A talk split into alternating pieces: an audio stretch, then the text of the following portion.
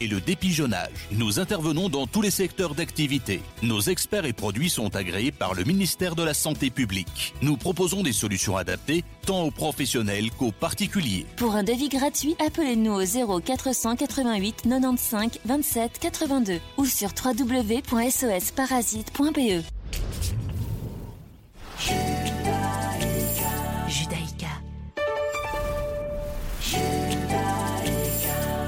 Retrouvez-nous sur radiojudaïka.be.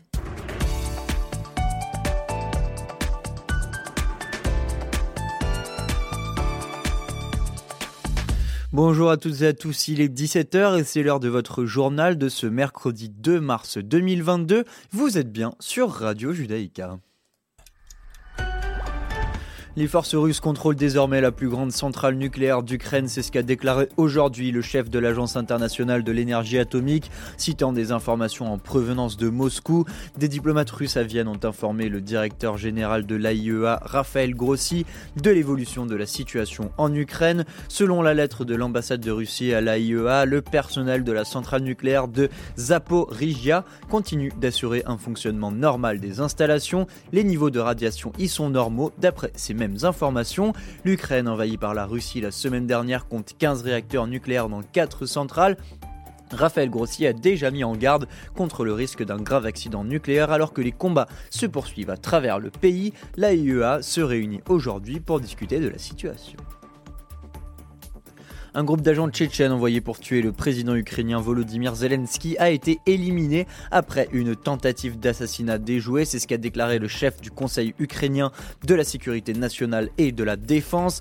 L'annonce d'Olexei Danilov intervient quelques jours après, que après des rapports faisant état de la destruction par l'armée ukrainienne d'une colonne de chars tchétchènes contrôlée par le chef de guerre Ramzan Kadyrov près de Gostomel, un champ de bataille clé à l'extérieur de Kiev. L'unité des forces de Kadyrov venue tuer notre président a été éliminé. C'est ce qu'a affirmé Alexei Oleksiy Danilov à Ukraine TV 24. La plupart du matériel militaire promis par la Belgique à l'Ukraine afin de lutter contre l'invasion de son territoire par la Russie a été livré, c'est ce qu'a indiqué aujourd'hui la ministre de la Défense Ludivine de Dander à la Chambre. Le reste arrivera dans les prochains jours, c'est ce qu'a annoncé la ministre devant les parlementaires réunis en commission spéciale sur le suivi des missions à l'étranger. Le gouvernement fédéral a décidé le week-end dernier d'envoyer 5000 fusils automatiques accompagnés de munitions, 3800 tonnes de carburant et 200 armes anti-chars à l'Ukraine malgré les difficultés de livraison annoncées, notamment en raison de la fermeture de l'espace aérien ukrainien. Une première livraison belge du convoi militaire sollicité par le gouvernement ukrainien est arrivée dimanche. Elle n'a pas, la, la ministre n'a pas désiré préciser les modalités et le contenu de ces livraisons pour, je cite, des raisons de sécurité évidentes. Les sanctions européennes supplémentaires annoncées ces derniers jours ont été formalisées durant les dernières heures par des représentants des 27 États membres et publiées aujourd'hui au journal officiel de l'Union européenne. Elles comprennent l'exclusion de, 7 banques russes du système de messagerie financière SWIFT et l'interdiction de diffusion en Europe avec effet immédiat des médias russes RT et Sputnik. Destinés à couper en partie l'économie russe de la finance mondiale, l'exclusion de SWIFT vise 7 banques russes. Ces établissements sont les premiers concernés par le financement de l'effort de guerre de Moscou en Ukraine. C'est ce qu'a expliqué un responsable européen, affirmant qu'environ un quart du volume du système bancaire russe est concerné par cette exclusion. La mesure sera effective à partir du 12 mars. Voilà, c'est la fin de ces informations. Je vous retrouve à 18h pour le grand journal de la rédaction. À tout à l'heure. Les rediffusions de Radio Judaïka.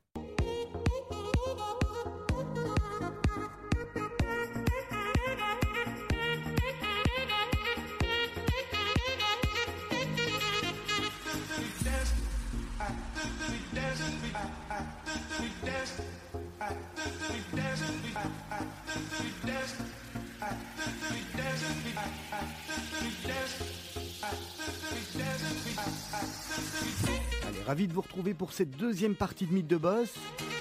Avant-dernière émission, avant l'année 2022. J'espère que vous allez bien. Rendez-vous sur Radio Judaïka le 90.2. Également sur notre site internet www.radiojudaïka.be. Accompagné comme chaque semaine de Serge Bézère. Bonsoir Serge. Bonsoir Olivier. La semaine a été bonne, ça s'est bien passé? Une, une excellente semaine, très très bien, tout va bien. La vie est belle, bientôt les congés, c'est très bien. Ça va faire du bien, hein ça va faire un peu de bien de rompre la monotonie des semaines qui se suivent et se ressemblent un peu. Voilà, en tous les cas aujourd'hui ça sera pas monotone parce qu'on a quand même un, un invité exceptionnel. Marc Grossman de la société Célio. Bonsoir Marc. Bonsoir. On va essayer de trouver le bon curseur. Vous allez bien? Pleine forme. Merci d'avoir accepté l'invitation de Radio Judaïka, tout d'abord. C'est un plaisir, un honneur. On, on, est content de vous avoir. Encore une fois, euh, euh c'était pas facile. Hein. Vous étiez, vous un invité pas facile, mais finalement, voilà, vous êtes là. Et je, euh, suis ravi. Euh, Marc Grossman, vous êtes à la, tête de Célio. Alors nous, on a l'habitude avant d'arriver sur l'actualité de lieux, sur tout ce qui s'y passe. Je dis toujours à, nos invités qu'on reçoit qu'on n'arrive pas euh, à la tête de ces lieux comme ça. Il y a eu un parcours avant. Alors chez vous, euh, ça commence tôt. On va dire que vous êtes tombé dans la marmite euh, quand vous étiez quand vous étiez petit, un peu comme comme quelques auditeurs. Comme quelques auditeurs de, de, la station. On va commencer par, par le commencement. Chez vous, chez vous c'est une vraie histoire de famille, Célio, la maison, la maison Grossman. Finalement, c'était Cléo 3000. Hein. On va commencer par là. Non, alors l'histoire euh, est, faite euh, de stratégie. Bon, elle est faite de hasard, de chance, et puis après, on appelle ça de la stratégie. euh, C'est dans ce sens-là que ça se passe. Donc, mon père avait un petit magasin de prêt-à-porter pour femmes qui s'appelait Cléo 3000. Mm-hmm. Et euh, j'ai un frère qui est toujours mon associé. Euh, j'ai un frère qui a toujours été un, un très très mauvais élève. Je ne sais pas si vous vous rappelez de cette série télévisée Amicalement Vôtre. Tout à fait. Tony voilà. Curtis et Brett Sinclair. Voilà, ça? moi je suis Brett Sinclair. Ah, d'accord. Et lui, c'est Tony Curtis. euh, et donc, euh, à l'âge de 16 ans et un jour, il a dit à mes parents euh, ben, c'est simple, l'école c'est fini, c'est obligatoire jusqu'à 16 ans. J'ai 16 ans et un jour, je n'y retournerai plus.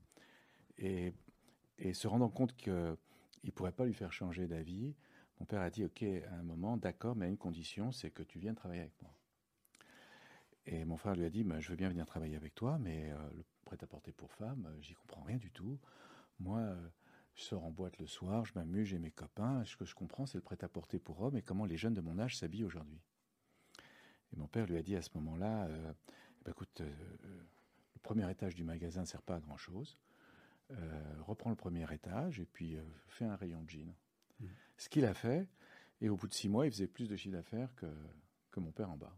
Alors, vous, parlez de votre papa. C'est l'occasion, en tous les cas, euh, peut-être ici de, raconter ce que nous, en, préparant le sujet euh, euh, de, votre venue aujourd'hui, on a vu quand même que votre papa avait une histoire particulière et, finalement, on a eu, vous avez eu beaucoup de chance d'être tous là aujourd'hui. Oui, d'abord, à l'âge de 67 ans, j'ai beaucoup de chance d'avoir et mon père et ma mère, ce, qui n'est pas fréquent. Et euh, je reconnais chaque jour et j'apprécie chaque jour le plaisir et l'honneur de, les avoir. Et euh, d'ailleurs, je parle à mon père tous les jours. Euh, donc lui, il est né en 1930 à Paris. Ses parents sont immigrés de Pologne, arrivés en 1923. Et euh, en 1941, son père part dans la première rafle et en 1942, le 16 juillet plus précisément, le moment de la, la grande rafle du Veldiv, eh bien, il ne se trouvait pas à la maison parce qu'il s'était battu avec, euh, avec, euh, avec des copains, enfin des gens de sa, de sa classe, et il s'était cassé la hanche. Et donc, et c'était la veille de la grande rafle. Donc, il a été amené à l'hôpital. Donc, il n'avait pas été avec euh, sa mère, ses deux sœurs et son frère à rafler ce, ce 16 juillet. Eux sont partis d'abord au Veldiv, puis à Auschwitz et puis en fumée. Euh, donc il s'est retrouvé tout seul à l'hôpital. Il a été pris en charge par le directeur de l'hôpital qui l'a caché sous un faux nom. Et il est resté trois ans et demi caché dans cet hôpital en attendant que la guerre se passe. Évidemment, pendant ces trois ans, il lui arrive énormément d'aventures. Dix fois, il aurait dû mourir. Dix fois, un miracle se passe et puis il s'en sort. Et c'est comme ça euh, qu'après la guerre, eh ben, il se retrouve à l'assistance publique pendant à peu près un an, jusqu'au moment où une tante le retrouve, l'adopte, et c'est là qu'il reprend sa vie. Mais l'histoire est intéressante en ce sens qu'à un moment, j'ai demandé à mon père de, l'écrire. Évidemment, il m'a dit, moi, trouve quelqu'un parce que moi je sais parler, mais je ne sais pas l'écrire. Donc on l'a fait à compte d'auteur, on a, comme beaucoup d'ailleurs, comme beaucoup à compte d'auteur, on a, on a j'ai fait écrire un livre à mon père.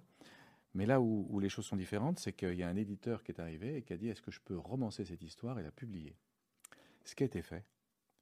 Et le livre est paru sous le nom euh, N'habite plus à l'adresse indiquée et a été vendu à 35 000 exemplaires. Mais l'histoire ne s'arrête pas là.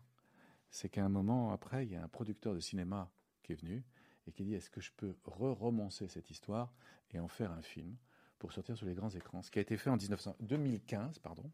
2015, et c'est un, un, film qui est sorti qui, qui, euh, s'appelait Les Enfants de la Chance, et euh, bon, qui a eu un succès d'estime sur les écrans, mais enfin, euh, j'étais très fier d'aller un jour sur le tournage et de voir un petit garçon de 12 ans et lui demander comment il s'appelait.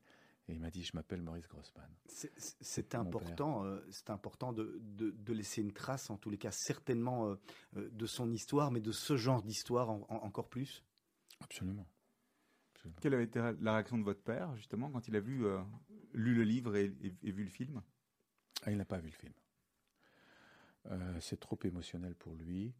Et il a pas. Il, a vu les cinq premières minutes et il est sorti de la salle. Alors on, va passer, euh, on va passer à, l'étape suivante. Le nom Célio, il arrive comment, Marc Grossman? Ben, Il arrive au moment où euh, je reprends ce que je vous, le fil de l'histoire que je vous racontais tout à l'heure. Euh, mon père, se rendant compte que mon frère faisait plus de chiffre d'affaires là-haut, lui a dit bah, Je te donne tout le magasin. Et là, s'est posé la question de savoir mais comment est-ce qu'on peut appeler un magasin pour hommes Cléo? Et c'est là que mon frère a une idée en disant bah, Écoute, euh, j'ai une idée, on va faire un truc très simple. On va, on va rajouter un i et on va passer de Cléo à Célio. Comme ça, d'abord, euh, ça coûte pas cher. Il y a juste une lettre à rajouter en l'enseigne. Et deuxièmement, si je me plante, j'enlève le i, je le mets dans ma poche et je te rends le magasin. Et c'est comme ça qu'est créé le nom Célio. C'est euh, tout à fait par hasard, par économie et, et par prudence. Et, là, vous ne vous plantez pas. Qu'est-ce qui se passe? Bah alors, euh, moi, je suis plutôt Brett Sinclair. Et donc, je fais tout un parcours d'études avec le bac, une école de commerce à, Paris, et euh, euh, tout à fait par hasard, j'envoie mon dossier euh, aux différentes universités américaines et je suis accepté à Harvard. Et dans le programme MBA. Et je pars faire mes études là-bas avec la ferme intention de ne jamais revenir j'avais prévu une carrière soit de banquier d'affaires, soit de consultant, euh, soit de, faire une start-up dans, la Silicon Valley. Voilà, c'était mon avenir. Mais euh, absolument comme dans l'histoire de la blague que vous connaissez tous, le jour de la remise des diplômes, mon père était en bas, mais véritablement en bas. Qu'est-ce que tu vas faire maintenant? Et maintenant, tu vas faire. Et il m'a pris mon diplôme et il m'a dit ça suffit de rigoler, tu reviens au magasin. Ah oui, ça veut, ça veut dire que c'est fou parce que déjà, en ayant fait Harvard, il aurait pu se dire bon, j'ambitionne quand même pour mon fils avec Harvard de, de faire autre chose que du schmatteux, si on peut le dire comme ça. Et, et finalement, et finalement vous, vous, rentrez, vous décidez de rentrer? Voilà, bah, on peut dire que j'ai fait schmatsup. Ouais, c'est ça, c'est exactement ça. Et, et, véritablement, il, m'a repris le diplôme et je ne l'ai récupéré que l'année dernière. Ah d'accord, il est resté planqué au cas où vous aviez encore des non, envies dans le bureau de... mon père, il était derrière son bureau. Euh, mmh. Il avait son, diplôme. Son diplôme parce que vous savez, aux États-Unis, euh, euh, tout le monde a un deuxième prénom. Moi, je n'en ai pas. Euh, j'ai un frère qui s'appelle Laurent, et donc quand je me suis inscrit là-bas, j'ai mis mon diplôme au nom de Marc Laurent Grossman, ce qui fait que j'ai pu dire à mon frère, bah, écoute, si tu as besoin de ce diplôme un jour, ça peut te servir aussi. Ah, c'est sympa ça. Mais je m'en suis jamais servi, puisqu'il il est resté pendant plus de 30 ans sur le bureau de mon père. Et donc j'ai obéi, et j'ai dit non à toutes ces, toutes ces propositions euh, d'embauche. Pourquoi vous, vous sentiez en même temps qu'il y avait un gros potentiel euh, à, venir travailler avec votre, votre, papa et votre frère? Vous vous êtes dit, tiens, ça vaut quand même la peine, même en ayant fait Harvard, j'ai peut-être beaucoup appris, mais, mais je pense qu'on peut développer euh, convenablement ce qui était encore les prémices de Célio C'est-à-dire que tout ça, c'est une histoire, c'est vraiment de la chance. tout à fait par hasard, quelques mois avant que je reçoive mon diplôme, mon frère m'a dit, mais euh, toi qui as fait des études, euh, euh, il y a une chaîne de huit magasins à racheter, est-ce que tu peux m'aider à la racheter? Effectivement, j'ai fait la négociation, j'ai obtenu le financement, j'ai fait l'acquisition pour mon frère. Et, lorsque je suis descendu de, du podium avec mon petit chapeau carré et le diplôme, ils m'ont dit Mais maintenant, tu nous as fait acheter huit magasins, tu peux pas nous laisser tout seul? Et je leur ai dit Bon, écoutez, je viens pour un an, puis après, je repars. Et je Là, suis venu, je, je me reparti. C'était combien de magasins à cette époque-là déjà, à ce moment-là un. Un plus 8 alors Un plus 8. Donc quand vous arrivez, à MBA en poche, 9 magasins. Alors 9, moins 3, parce qu'il y en avait 3 mauvais, 6. 6. Ouais. Et directement, vous embrayez dans euh, la gestion au quotidien, le- la répartition des rôles, la répartition des tâches est relativement bien établie. Moi, la gestion, la finance, euh, l'immobilier, l'expansion, et mon frère, le produit. Aujourd'hui, c'est encore comme ça? Non, non, non, on est passé à un autre stade, mais ça a été comme ça pendant longtemps. Et donc, euh, euh, euh, non, à partir de là, on a, on a une réflexion qui consiste à dire, et ça c'était mon expérience des États-Unis, de comprendre qu'il fallait avoir un concept, qu'on ne pouvait pas le vendre le produit des autres, mais son propre produit. Et on a commencé très rapidement à importer d'Asie, à concevoir des collections et, euh, et à créer un concept différenciant pour l'époque de, de- de ce que pouvait être un magasin. Et on a eu un succès euh, phénoménal euh, dès le début. On parle de quelle année là, plus ou moins? 85. Et, et- et- ça, Marc Grossman, c'est quelque chose finalement que vous avez appris à Harvard? Finalement, ces études vous ont servi. Avec le recul aujourd'hui, est-ce que finalement ça, ça aide euh, d'aller à Harvard? Ou à, à part le nom, la carte de visite, on apprend la même chose qu'ailleurs? Euh, c'est une bonne question. Je me la suis franchement jamais posée. Chacun répond différemment. hein. En ce qui me concerne, moi, ça m'a aidé à penser grand. Est-ce que ça m'a, est-ce qu'il y a des choses que j'ai faites où je me suis dit, euh, ah, si j'avais pas fait Harvard, euh, je les aurais pas faites? Non. Est-ce que j'ai appris quelque chose là-bas que j'aurais pas pu apprendre ailleurs? Non. Par contre, il y a deux choses. C'est que, un, ça m'a permis de penser grand et de penser loin. Et la deuxième chose, je l'avoue, euh, c'est euh, la perception des gens. Voilà, c'est pas un schmatologue du sentier, euh, il a fait Harvard. Euh, alors, qui est-ce que ça a impressionné? Les promoteurs immobiliers, les banquiers. Voilà, ça, Tous les gens qui auraient voulu y aller. ouais. Comme ma grand-mère disait, ma grand-mère à l'époque, elle disait, elle comprenait pas très bien, elle disait Harvard, schmarvard, je comprends pas ce que vous faites. Alors, ces lieux aujourd'hui, c'est c'est combien de points de vente? Euh, c'est 1200 magasins en Europe et 700 magasins. euh, euh, pardon, excusez-moi. C'est euh, 900 magasins, oh, je dis à peu près 900 magasins en Europe, c'est 300 magasins euh, dans une quarantaine de pays et c'est 700 points de vente en Inde. Ah, quand même, 700. c'est- c'est- Ouais, enfin, je dis points de vente hein, parce que c'est pas forcément des, Pas des grands magasins voilà. Et, et puis, il y a encore toute la partie, euh, toute la partie de Jennifer, euh, dont on, dont on va revenir aussi, dans laquelle vous êtes. Ouais, ouais. Que- que- que- comment est-ce qu'on passe et En gros, quelles sont les grandes phases d'expansion qui vous font passer de 6 points de vente à euh, près de 2000 aujourd'hui? Euh, c'est d'abord une, euh, une expansion euh, désordonnée et fulgurante. Après, c'est une phase de, de structuration et d'organisation. Et c'est peut-être là où, où j'ai donné un petit coup de main. Euh, et puis, euh, euh, bah, c'est d'essayer de faire le minimum d'erreurs. On en a fait pas mal.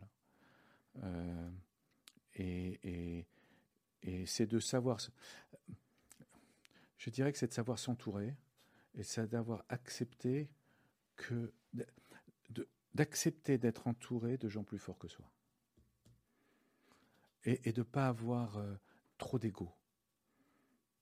Ça veut dire qu'au début, quand ça commence, ça explose rapidement Je m'en- je m'entoure de gens euh, très compétents et je peux dire, je peux vous dire, je, sincèrement, profondément, je pense que les, les gens qui sont euh, au comité de direction de Célion sont tous plus forts que moi et j'en suis très fier.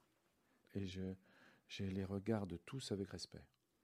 C'est ça finalement la, force d'un chairman, de la personne euh, que vous êtes qui, est au-dessus, c'est fin- finalement d'avoir ce, côté de dire eff- effectivement ils seront meilleurs que moi dans, dans, chaque domaine. C'est ça un moment qui, vous fait prendre du recul euh, par rapport à Célio et vous vous dites, euh, vous, étiez CEO pendant, j'imagine, pendant quelques années, et à un moment vous dites, il y a meilleur que moi, on va, on va les laisser, moi je vais regarder ça, de prendre un peu de recul?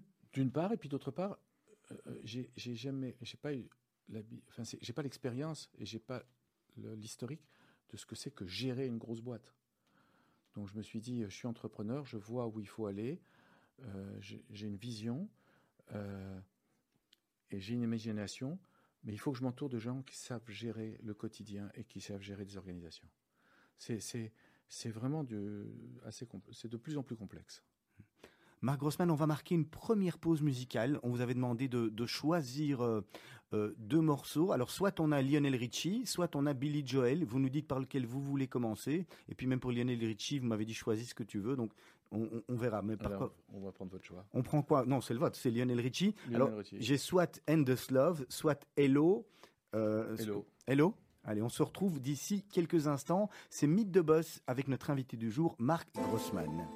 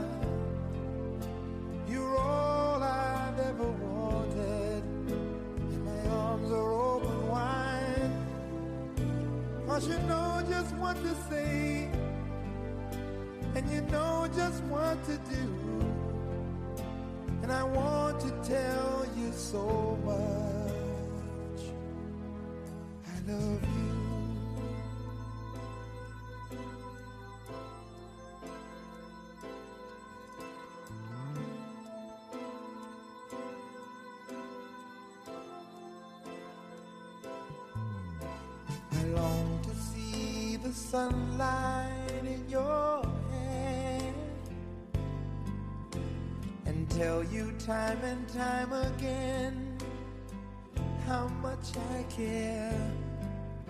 Sometimes I feel my heart will overflow.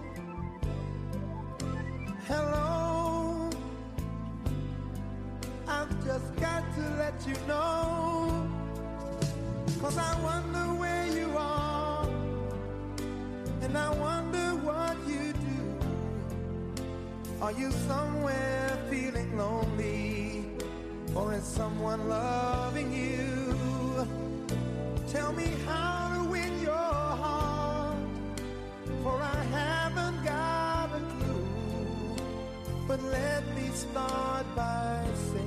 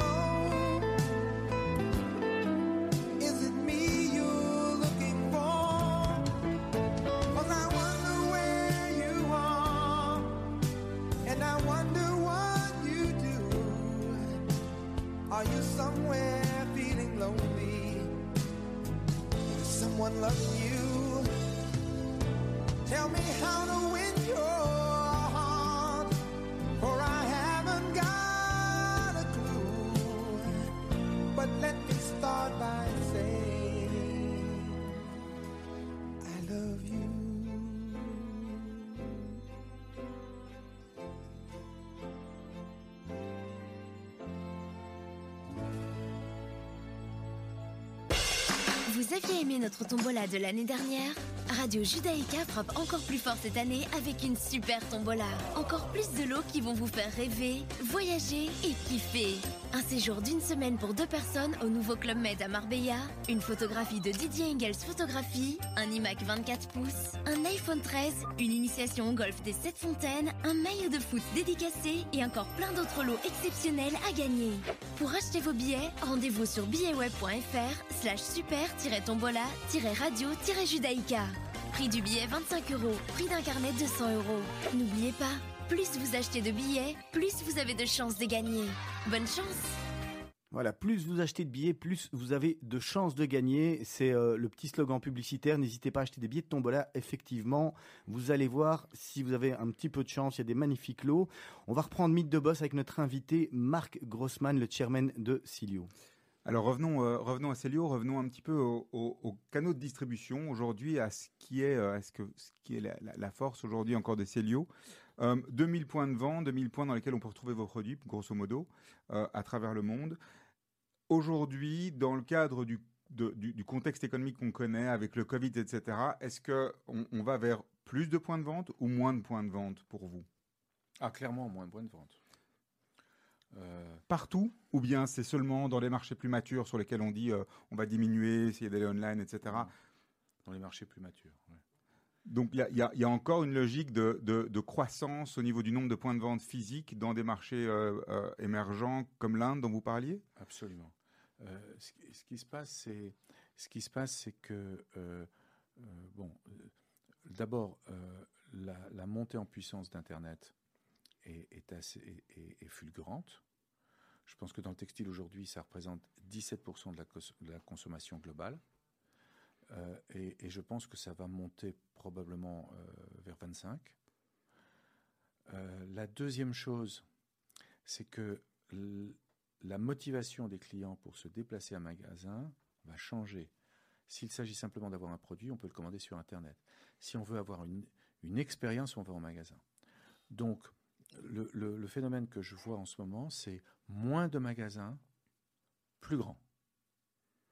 Donc, on n'arrête pas de fermer des magasins et d'agrandir les magasins, ce qui fait qu'on garde le nombre de mètres carrés, mais sur moins de points de vente. Et là, on peut s'exprimer beaucoup mieux parce qu'on peut vendre euh, euh, une expérience, un environnement, du choix, euh, de la liberté d'action parce que la marchandise n'est pas serrée, d'autres gammes de produits. Et donc, pour toutes ces raisons-là, c'est ça le sens de l'histoire. Il a bien changé le temps de, le temps de Cléo finalement. Ah Le oui. premier étage. Ouais, Ah c'est ouais. ça. On est, Ah on est plus du premier étage. Au niveau du digital, vous parliez de 17% en moyenne aujourd'hui, avec une tendance qui va vers, qui devrait s'accroître dans les années qui viennent encore, a, a priori.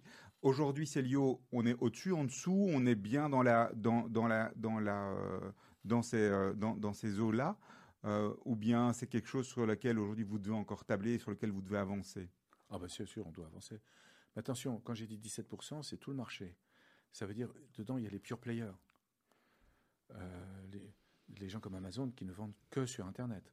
Moi, je suis en dessous, je suis environ 12%, euh, parce que moi, je vends aussi en magasin. Alors, je pense que c'est pas assez, que ça va augmenter, mais c'est déjà significatif. Le business model des gens, en- des pure players, est, très différent du vôtre. C'est-à-dire qu'ils vendent évidemment du produit, mais ils récoltent des données, ils essayent de, traiter avec des produits, euh, d'autres produits connexes, de faire de la pub sur les réseaux, etc. Euh, et ils sont prêts à payer pour ça. Ils payent dans des retours gratuits. Il y a, des gros coûts quand on fait fonctionner un pure player au niveau du retail. Euh, dans quelle mesure aujourd'hui arriver à concurrencer ces gens-là sur leur propre domaine c'est possible pour, euh, pour des entreprises qui ont euh, des points de vente avec des loyers et des, euh, et, des, et des vrais points de vente.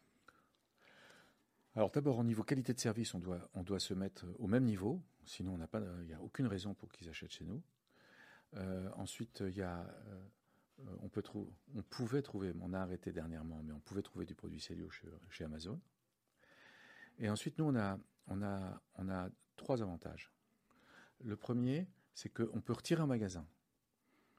Et le client qui vient acheter, euh, qui vient acheter, il a quand même, euh, par exemple sur la France, il a 500 endroits où il peut retirer de la marchandise. Il n'est pas, pas forcément à la maison. Et donc ça, c'est un avantage. La deuxième chose, c'est qu'on fait beaucoup de click and collect. C'est-à-dire qu'on réserve sur Internet et on vient prendre son produit au magasin, parce que ça permet, avant de le payer, de l'avoir essayé. Donc c'est à mi-chemin entre la vente physique et la vente Internet. C'est celle où on commande sur Internet. C'est sur commande Internet. Donc on sait que le produit sera là. On sait que le produit sera là. On peut l'essayer et ne le payer que lorsqu'on l'a essayé. Alors vous allez me dire qu'on peut les retourner, mais là c'est immédiat. La troisième chose qu'on fait, c'est qu'on fait pas mal de ventes Internet en magasin. Aujourd'hui, quand un client vient dans le magasin et qu'on n'a pas sa taille ou sa couleur, on lui dit pas, excusez-moi monsieur, euh, je suis désolé. On lui dit ne bougez pas. Tous les vendeurs sont équipés d'une petite tablette. Et immédiatement, on regarde où le produit est disponible. Et s'il l'est, on lui dit mais monsieur, euh, ce produit est on l'a pas ici, mais c'est livré chez vous demain matin. On ne lui dit pas qu'on lui fait une vente internet. On lui dit on, fait, on vous le livre demain matin. Et ça, ça représente une partie significative des ventes qui avant étaient perdues. Vous vendiez sur Amazon, vous ne vendez plus sur Amazon, pourquoi? Parce qu'ils nous pillent. Ils ont un système d'information tellement sophistiqué que lorsqu'on leur donne des produits à vendre, ils savent identifier la valeur du produit, le client qui l'achète, plus vite que nous. Et donc, et donc on ne veut pas leur donner cette information. La data, toujours la data, les données. La data, énormément de travail sur la data. On réunit euh, beaucoup d'informations sur, euh, sur nos clients. On communique avec eux directement on fait de la promotion et de la communication et de la publicité euh, aux clients directement aujourd'hui. Euh, la part de ce qu'on fait en publicité ou en film télé sur ce qui sont les réseaux traditionnels, c'est pas grand-chose par rapport à ce qu'on fait sur Internet. Alors, il y a une autre particularité dans votre métier, c'est la, nécessité, ou peut-être pas toujours la nécessité, mais l'envie de certains, en tout cas, d'essayer. Parce qu'on a chacun une morphologie différente et un large ou un médium ou un 42 n'est pas le même pour tout le monde. Euh, Comment est-ce que l'industrie aujourd'hui répond à ces problématiques-là? Est-ce que c'est pour vous un, problème ou pas? Alors, euh, un des services qu'on propose aux clients, c'est que euh, lorsque quelqu'un vient acheter pour son père, pour son mari, pour son fils, euh, il peut acheter chez nous le même modèle dans trois tailles différentes. Il nous laisse une carte de crédit et on ne lui débite que les produits qu'il nous a pas rendus. Donc il peut rentrer partir avec trois, trois pantalons, par exemple, à la maison, le faire essayer à son mari et ne garder que celui qui, qui intéresse. Marc Grossman, c'est plus facile de, de, vendre aux hommes aujourd'hui parce qu'on sait qu'un homme, quand il va acheter une chemise blanche dans un magasin ou un, ou un t-shirt bleu marine, il, va revenir pendant 10 ans. C'est plus facile de, de, vendre à un homme que de vendre, que de vendre à une femme parce qu'on on va revenir après à, Jennifer Ah oui, enfin je pense. Oui. Oui, parce que le client qui est content, il revient. Euh, par essence, la femme, ça s'applique uniquement au textile. Hein, oui, bien sûr. Hein, non. On l'entendait bien comme ça. Hein. Oui. Tandis qu'une femme, par essence, quand elle est contente, elle va voir ailleurs si elle ne peut pas trouver mieux. Oui, c'est bien là qu'on dit que ça s'applique uniquement au textile. Mhm. Alors, vous êtes actif également à travers deux autres sociétés. On venait de le dire, Jennifer, notamment. Jennifer, euh, oui. Euh, alors, c'est très particulier, Jennifer, parce que c'est sur le marché de la femme et c'est sur le marché de la jeune fille.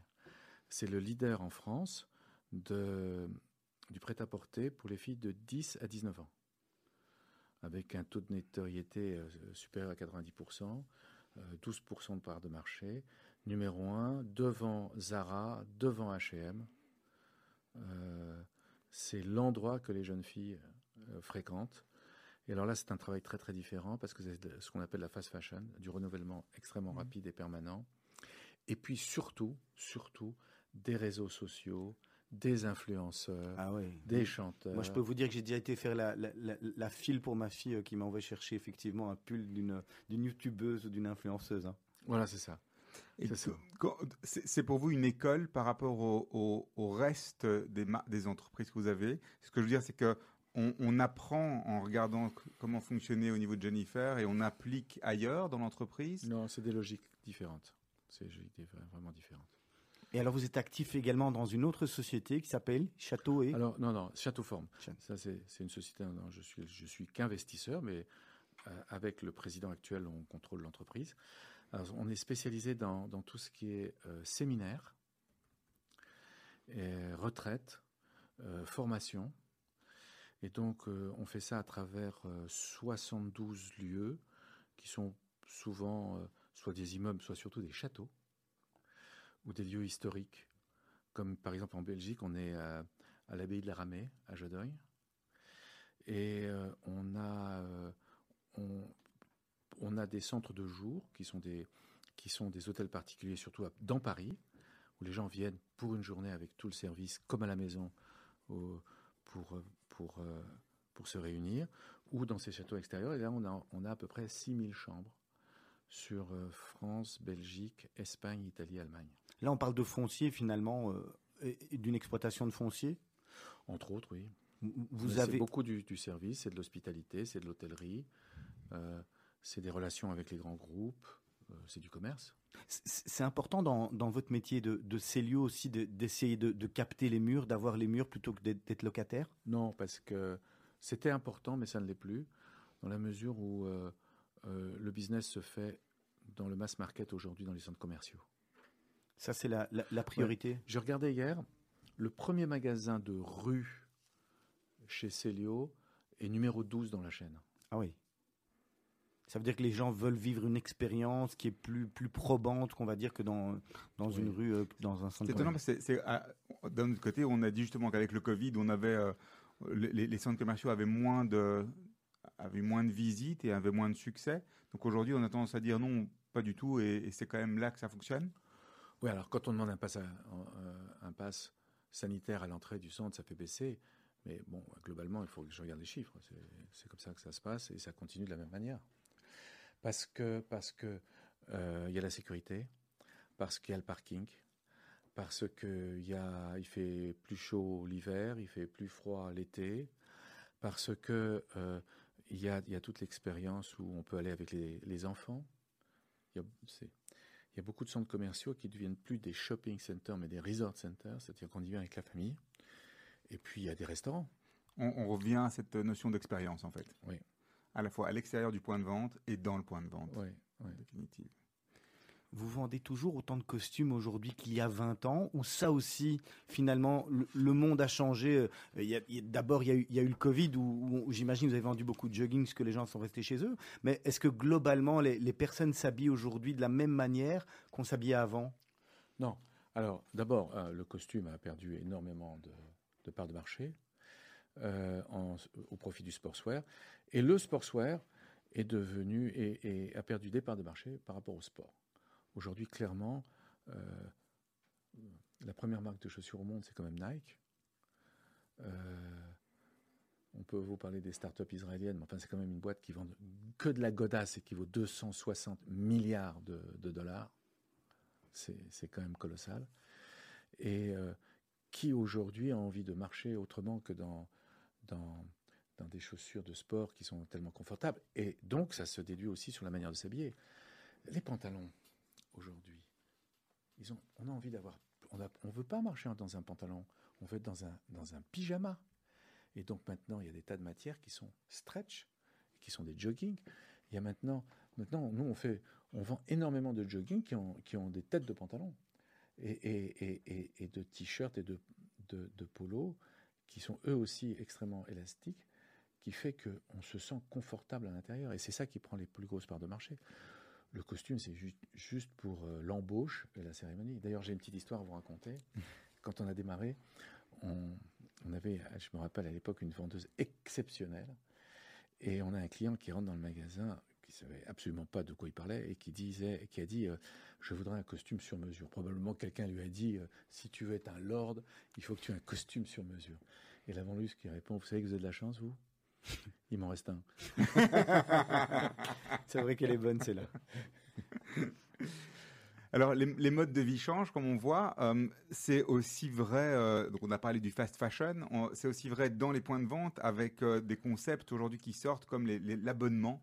On s'abonne pour venir et on peut venir échanger, échanger ses vêtements ou comme des corners à fripe, euh, pas à frites, hein, on, est, en Belgique, mais des corners à fripe, ou bien des bons d'achat échangés contre des, euh, euh, vêtements qu'on ramènerait. Est-ce que c'est des choses auxquelles vous pensez, tout ce, ce côté circuit court, recyclage, éco, etc., etc. Absolument, c'est dans l'air du temps. D'abord, d'abord, les clients font de plus en plus attention aux matières et ils veulent des matières naturelles. La deuxième chose, c'est que euh, nous, on a beaucoup, beaucoup diminué les promotions. Euh, on vend beaucoup moins de produits qu'avant, tout en faisant le même chiffre. Parce que on, fait, plus- on, je- on- on- on règle mieux nos stocks, donc on n'est pas obligé de faire des rabais comme, à- comme il y a une époque pour pousser les, les ventes. Et parce qu'on voit que le client, il veut un produit plus de qualité. Je parle pour l'homme, hein. pour la jeune fille, elle s'en fout de la qualité. Il veut que ça tourne Complètement. vite. hein. Euh, euh, et, et durable. Euh, la troisième chose, c'est que évidemment, euh, le vêtement d'occasion, maintenant, c'est devenu un, vrai phénomène. Et donc, euh, euh, on, met en place un, système de, reprise de- des vêtements dans les magasins. Et, le programme, ça s'appelle Donner une seconde vie à vos vêtements où euh, on récupère les anciens vêtements de nos clients, on les reconditionne, et ceux qui sont euh, euh, acceptables ou pas abîmés, on les, offre à des associations. Marc Grossman, est-ce que c'est encore possible, selon vous, aujourd'hui, d'avoir euh, le nouveau Marc Grossman qui commence avec le magasin en travaillant avec son papa et qui va reconstruire une, chaîne avec plusieurs centaines ou plusieurs milliers de points de vente, où finalement, entre aujourd'hui et le moment où vous avez commencé, finalement, c'est devenu impossible aujourd'hui de commencer à zéro pour arriver à cette magnifique réussite? Alors le nouveau Marc Grossman, il est dans la tech, il démarre une start-up euh, sur Internet, et il la valorise plusieurs milliards avant de la revendre. C'est- c'est- c'est- c'est- ce n'est plus possible, et, et ça n'a plus d'intérêt. Ça n'a plus d'intérêt. Il faut se positionner dans les marchés qui sont en croissance. Nous, on s'est positionné à un moment où c'était la fin des, des commerçants euh, multimarques qui avaient une ou deux boutiques et où les chaînes se sont construites. Donc, on a pris des parts de marché, euh, on a mangé sur la laine de, quelqu'un d'à côté et on a créé notre croissance en prenant un marché. Notre le marché, maintenant, il appartient qu'à des chaînes structurées. Je parle au niveau retail. Et il appartient au monde de l'Internet. Et tous, à 1 ou 2 de, de part de marché près, tout le monde s'est réparti. Et cette histoire n'est plus possible. Et puis les sommes en jeu à mettre en place sont, sont absolument colossales. Donc euh, je ne pense pas. Et ça n'a pas d'intérêt. Bon, enfin, si j'ai- si j'avais 20 ans, ce que je souhaiterais, c'est certainement pas dans le prêt-à-porter que je me mettrais. Mais dans la tech. Surtout, surtout avec le diplôme que j'ai. Mais dans la tech. Et, et- et al- alors, vous, vous avez parlé d'Israël. euh, ou, ou- ou comme Bodo. Écoutez, on est dans le monde des juifs là. Écoutez, moi je rencontre pas un juif aujourd'hui qui me dit pas je suis dans l'immobilier. vous, vous en connaissez vous hein, un, un juif qui n'est pas dans l'immobilier? Non, tout, tout le monde fait tout. On a des docteurs, on a des, euh, on, on a des, des personnes qui ont des fils, on, a tout. Hein. Bon, bah, je parle de ceux qui sont dans les affaires. Mhm. Sont- Il y, a, il y a 30 ans, qu'est-ce que tu fais? Je suis, je, suis, je suis dans le prêt-à-porter. Aujourd'hui, Je je suis suis, dans l'immobilier. Et Mhm. demain, euh, j'ai démarré ma start-up. Bah, Il faut suivre l'air du temps. hein. On, on parlait d'Israël. La présence de, de Célio là-bas, elle est importante, elle est anecdotique, c'est plus le cœur, c'est, ou c'est, les- c'est les vraies affaires, ou parce que quand vous y allez de temps en temps, vous dites tiens, comme ça je vois, je vois les magasins? Ouais, quand j'y vais, j'y vais, je vais même pas voir les magasins. Écoutez, moi je suis dans 52 pays et je gagne de l'argent dans 51. Ok, je vous demande pas celui où vous, je ne vais même pas vous demander celui, où- celui où vous n'en gagnez pas. Parce que c'est le seul pays où le franchisé, il ne regarde pas ce qu'il gagne. Il veut être sûr que moi, j'en gagne pas. Au niveau des, euh, des lignes de produits, euh, est-ce que vous avez euh, déjà réfléchi à d'autres types de lignes de produits, donc pas rester dans le prêt-à-porter, mais partir vers tout ce qui était maison, déco, animaux, ce genre de choses-là, ou en, capitalisant sur la marque que vous avez aujourd'hui et, les valeurs associées à cette marque, ou bien on reste tranquillement, ou tranquillement, entre guillemets, dans le prêt-à-porter masculin? Alors, alors c'est différent dans, dans l'homme et dans la femme. Dans l'homme, on se développe beaucoup dans, le sous-vêtement, euh, dans la chaussure, dans l'accessoire, dans la bagagerie. Et euh, chez Jennifer, on essaie vraiment de sortir du textile pour être d'une part une marketplace et ensuite une marque média pour les jeunes filles. Euh, on va commencer à tourner nos premiers films Jennifer. On va profiter de, de notre position et de notre part de marché et de notre notoriété euh, auprès des jeunes filles pour leur offrir une, une façon de vivre plutôt qu'un vêtement. C'est euh, prometteur euh, et, un peu futuriste même, euh, quelque part. Euh, en parlant de futur, j'ai envie parler d'un sujet qui est très chaud pour l'instant. C'est quand vous demanderez dans quelques, dans quelques mois, donc qu'est-ce que tu fais On- ah, Je travaille dans la blockchain et les NFT. Et donc, euh, au niveau de, de tout ce qui est euh, NFT, on a aussi entendu des histoires aujourd'hui euh, dans le monde du, du textile, avec des gens qui vendaient des NFT sur des vêtements qui pouvaient être utilisés dans des jeux et des vêtements virtuels. C'est Qu'est-ce que vous en pensez, vous, de ça? Eh ben, je vais, je vais, je suis complètement euh, bluffé par ce qui se passe, interpellé. euh, je suis convaincu que c'est le monde de demain, et je vous avoue que je suis très en retard. Et euh, début janvier, je vais, je vais suivre deux jours de formation sur ce sujet et pour avoir l'air un peu moins idiot et comprendre comment est-ce que ça s'applique dans notre business. J'ai vu qu'il y a un sac Vuitton qui s'est vendu dans le virtuel plus cher qu'un sac réel que Nike a acheté une marque où ils vendent des, chaussures virtuelles. Non, il se passe quelque chose que je maîtrise pas bien et euh, je suis pas bien placé pour vous en parler, mais je sais que c'est grand ce qui se passe et que euh, mais mais mais c'est un une vraie réflexion pour demain de, l'humanité qui est en train de shifter du monde physique au monde virtuel. Est-ce que demain, euh, vous savez, ça me fait penser au film euh, Matrix là, où en fin de compte on va avoir deux vies, une vie, une vie euh, telle qu'on est physiquement d'ailleurs, et une, une autre vie virtuelle où on pourra se créer le personnage qu'on veut, quoi. Et c'est tellement facile, c'est tellement agréable, mais c'est tellement dangereux. Vers où on va? On est en plein dans les, dans les livres de science-fiction euh, d'il y a 20 ou 30 ans. hein.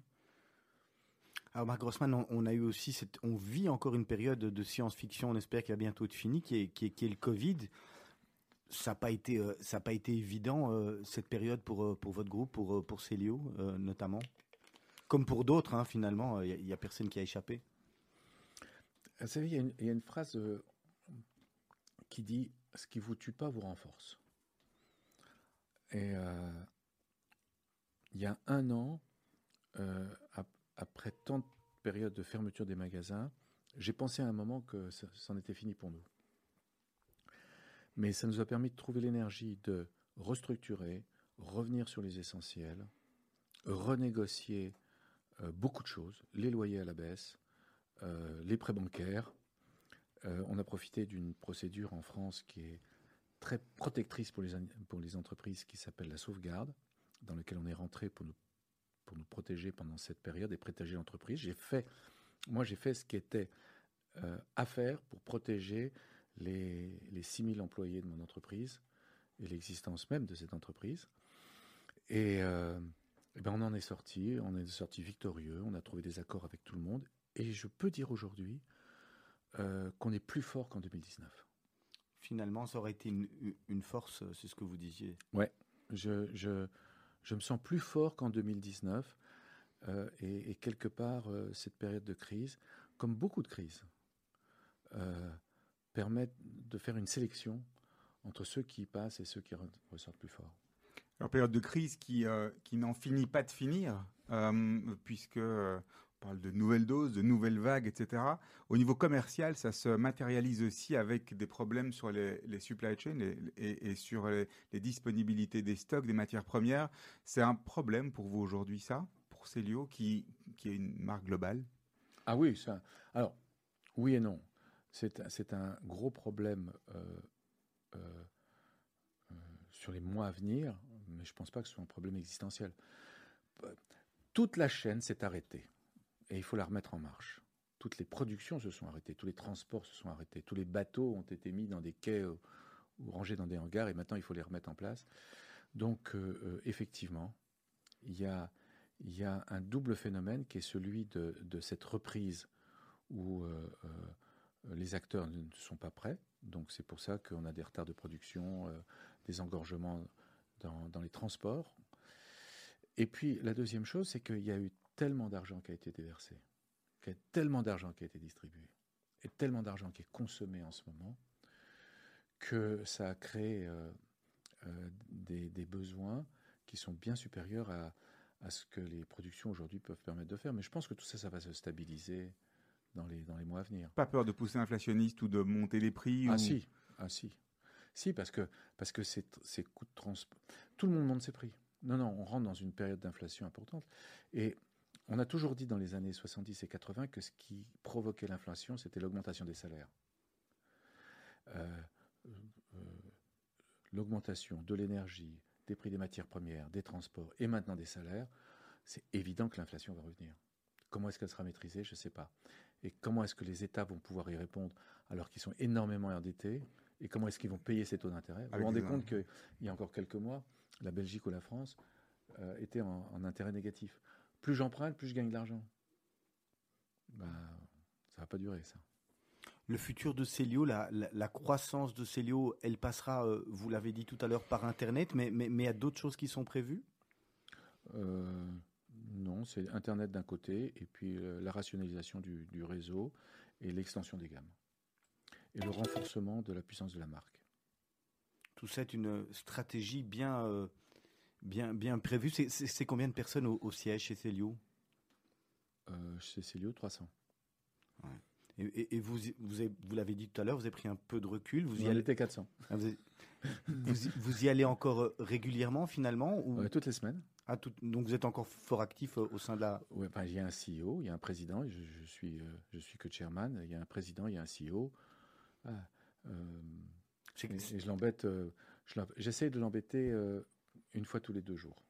Ce qui est déjà pas mal finalement. C'est c'est dur de vous retenir? Non, non, non, non, ça, non, non, parce que parce que on, on- on travaille en, en tandem, on est en pleine confiance.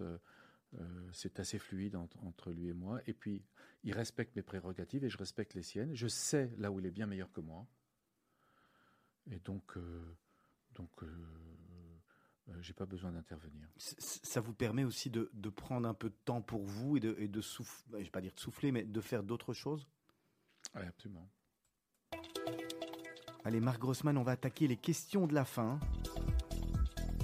C'est quoi la, la- la chose la plus folle que vous ayez faite dans votre, dans votre vie?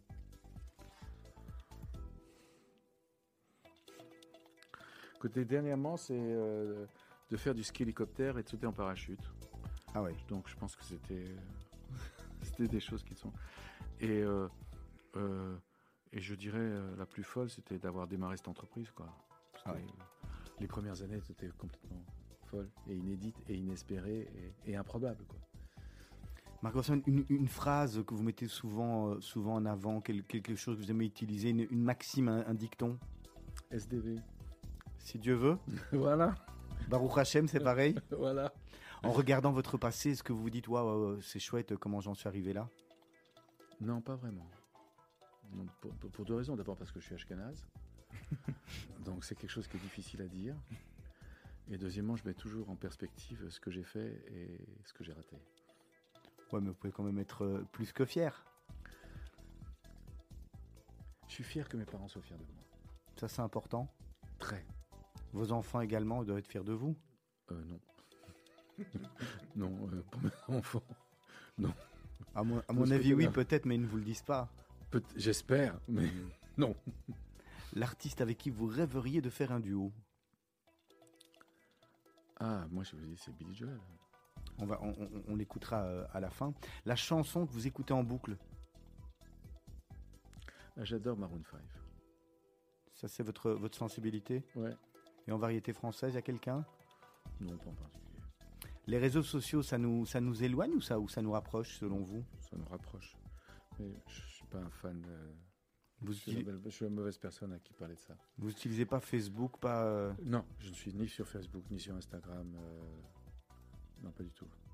La, la défaite, elle rend, elle rend humble ou revanchard selon vous? Euh, alors, alors humble, ça c'est une, c'est une certitude. Euh, c'est une question. franch- franchement, c'est une question de personnalité. hein. Euh, Ben, la vôtre. La, la- la- la mi- la mienne, c'est humble. On apprend de ses erreurs? Ouais. Qu'est-ce que vous prendriez si vous devriez aller dans l'espace?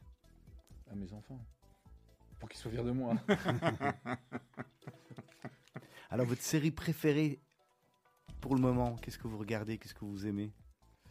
Euh, fondation. Fondation? Ouais, parce que c'est Isaac Asimov. Et Isaac Asimov, c'était euh, le premier euh, auteur de science-fiction que, que j'ai lu euh, quand j'avais 18 ans. Justement, c'était la question d'après votre livre préféré. Sapiens Ah oui, de Harari. Alors, quel conseil vous donneriez pour rester zen?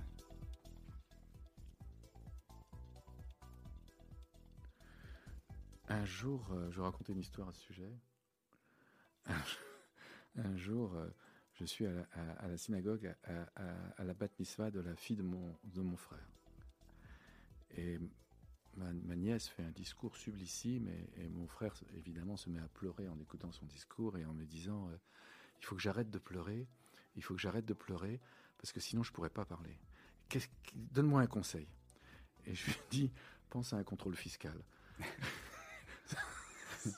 Ça l'a calmé tout de suite. Et il a fait un magnifique discours. Et il a fait un magnifique discours. On, on sent, Marc, que, que, que la famille, c'est quand même votre socle, hein, votre, point central. hein. Vous parlez euh, beaucoup de, de votre papa, de votre frère, qui est, qui est, qui est votre partenaire, euh, de vos enfants. C'est votre base. Absolument. Alors, votre métier en un mot Euh, sublimer les gens. Le métier que vous rêviez d'exercer en étant enfant Astronaute. Vous voulez aller dans l'espace? Ah bah oui. C'est possible aujourd'hui. D'ailleurs, d'ailleurs. euh, Ah oui, c'est vrai d'ailleurs- qu'aujourd'hui, vous pouvez. hein. bah, d'ailleurs, je l'ai un petit peu euh, réalisé puisque ma passion c'est le pilotage et je suis pilote d'avion. D'accord. Quel genre d'avion? Tout. Faut beaucoup étudier les maths. Bah, c'est justement, Harvard. Tout, tout. J'ai poussé le. Alors c'est juste à titre théorique, mais j'ai poussé le plaisir, je vais être pilote de ligne. Ah ouais. D'accord. Pour notre vie. Ah, je peux, si on me laisse un 737, un Airbus, je sais faire. Qu'est-ce qui vous inspire en ce moment? Euh, la sortie de cette crise, euh, l'élection politique, euh, l'élection présidentielle en France, euh, et je dirais plus à terme euh, les risques d'explosion sociale par euh, l'augmentation des écarts de richesse entre les plus riches et les plus pauvres, qui, qui devient, euh, quand on regarde la différence entre les 5% les plus riches et les 5% les plus pauvres, franchement je ne suis pas communiste, hein, je suis mal placé pour l'être. Il y a 30 ans, il y a 15 ans et aujourd'hui, on se dit, il y a quelque chose qui va péter. Qu'est-ce que vous valorisez le plus chez vos employés L'initiative. Vous leur laissez les, les, coudées, euh, les coudées libres? Mm. Votre meilleure anecdote de réunion, Marc Rossmann La meilleure anecdote de réunion. Si vous savez pas, vous dites je passe. hein, Je passe. passe. Allez, qu'est-ce qui vous fait lever le matin? Euh, je me lève rapidement le matin. Euh, la journée va être trop courte. J'ai trop de choses à faire. Alors, le grand honneur de poser la dernière question me revient. Quel est le conseil que vous auriez aimé que l'on vous donne à 20 ans et qu'on ne vous a pas donné? Qu'on ne m'a pas donné. D'abord, à 20 ans, on m'a donné un conseil, c'est d'aller à Harvard. Et moi, je ne voulais pas y aller.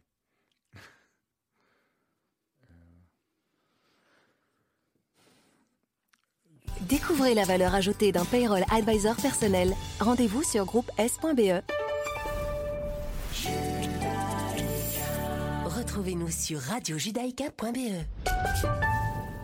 Vous êtes une petite ou une grande entreprise Vous êtes une association Vous désirez faire de la publicité sur notre antenne ou nos réseaux sociaux afin d'accroître votre visibilité Vous avez dès lors votre place sur Radio Judaïka. Appelez-nous au 02 648 18 59 ou envoyez-nous un email à secrétariat at radiojudaïka.be. Nous étudierons ensemble votre budget afin de trouver la meilleure solution. Radio Judaïka, depuis 40 ans, la radio de la communauté juive et de ses amis. Merkaz, le nouvel espace de vie communautaire où nous mettons à votre disposition les moyens pour réussir votre projet. Que ce soit pour des conférences, des concerts, des projections de films, des salons ou des fêtes privées, Merkaz est l'endroit idéal où organiser vos événements. Merkaz propose aussi un service de coworking et de développement aux associations de la communauté. Alors intéressé Écrivez-nous à info.mercaz.be. Bonjour, c'est Michel Boujna. Saviez-vous qu'en faisant un don de 120 euros ou plus par an au MDA Belgique, en cas de besoin, vous bénéficiez en Israël de la gratuité totale de l'intervention du Magen David Adom pour vous? Votre don au MDA Belgique permet d'offrir du matériel médical à nos secouristes en Israël. Et n'oubliez pas, s'associer au Magen David Adom, c'est contribuer à soutenir l'action d'une organisation dont la mission est entièrement vouée à sauver des vies. MDA Belgique, 68 avenue Duc Pessio, 1060 Bruxelles 02 318 12 48 mda-be.org MDA Belgique Association au service de la vie. Sur Bouquet, besoin d'aide La solution Naki et ses 430 aides ménagères. La référence des titres services du nettoyage et des préparations des repas. Naki à partir de 7,65€ de l'heure. Naki pour votre confort et en toute confiance.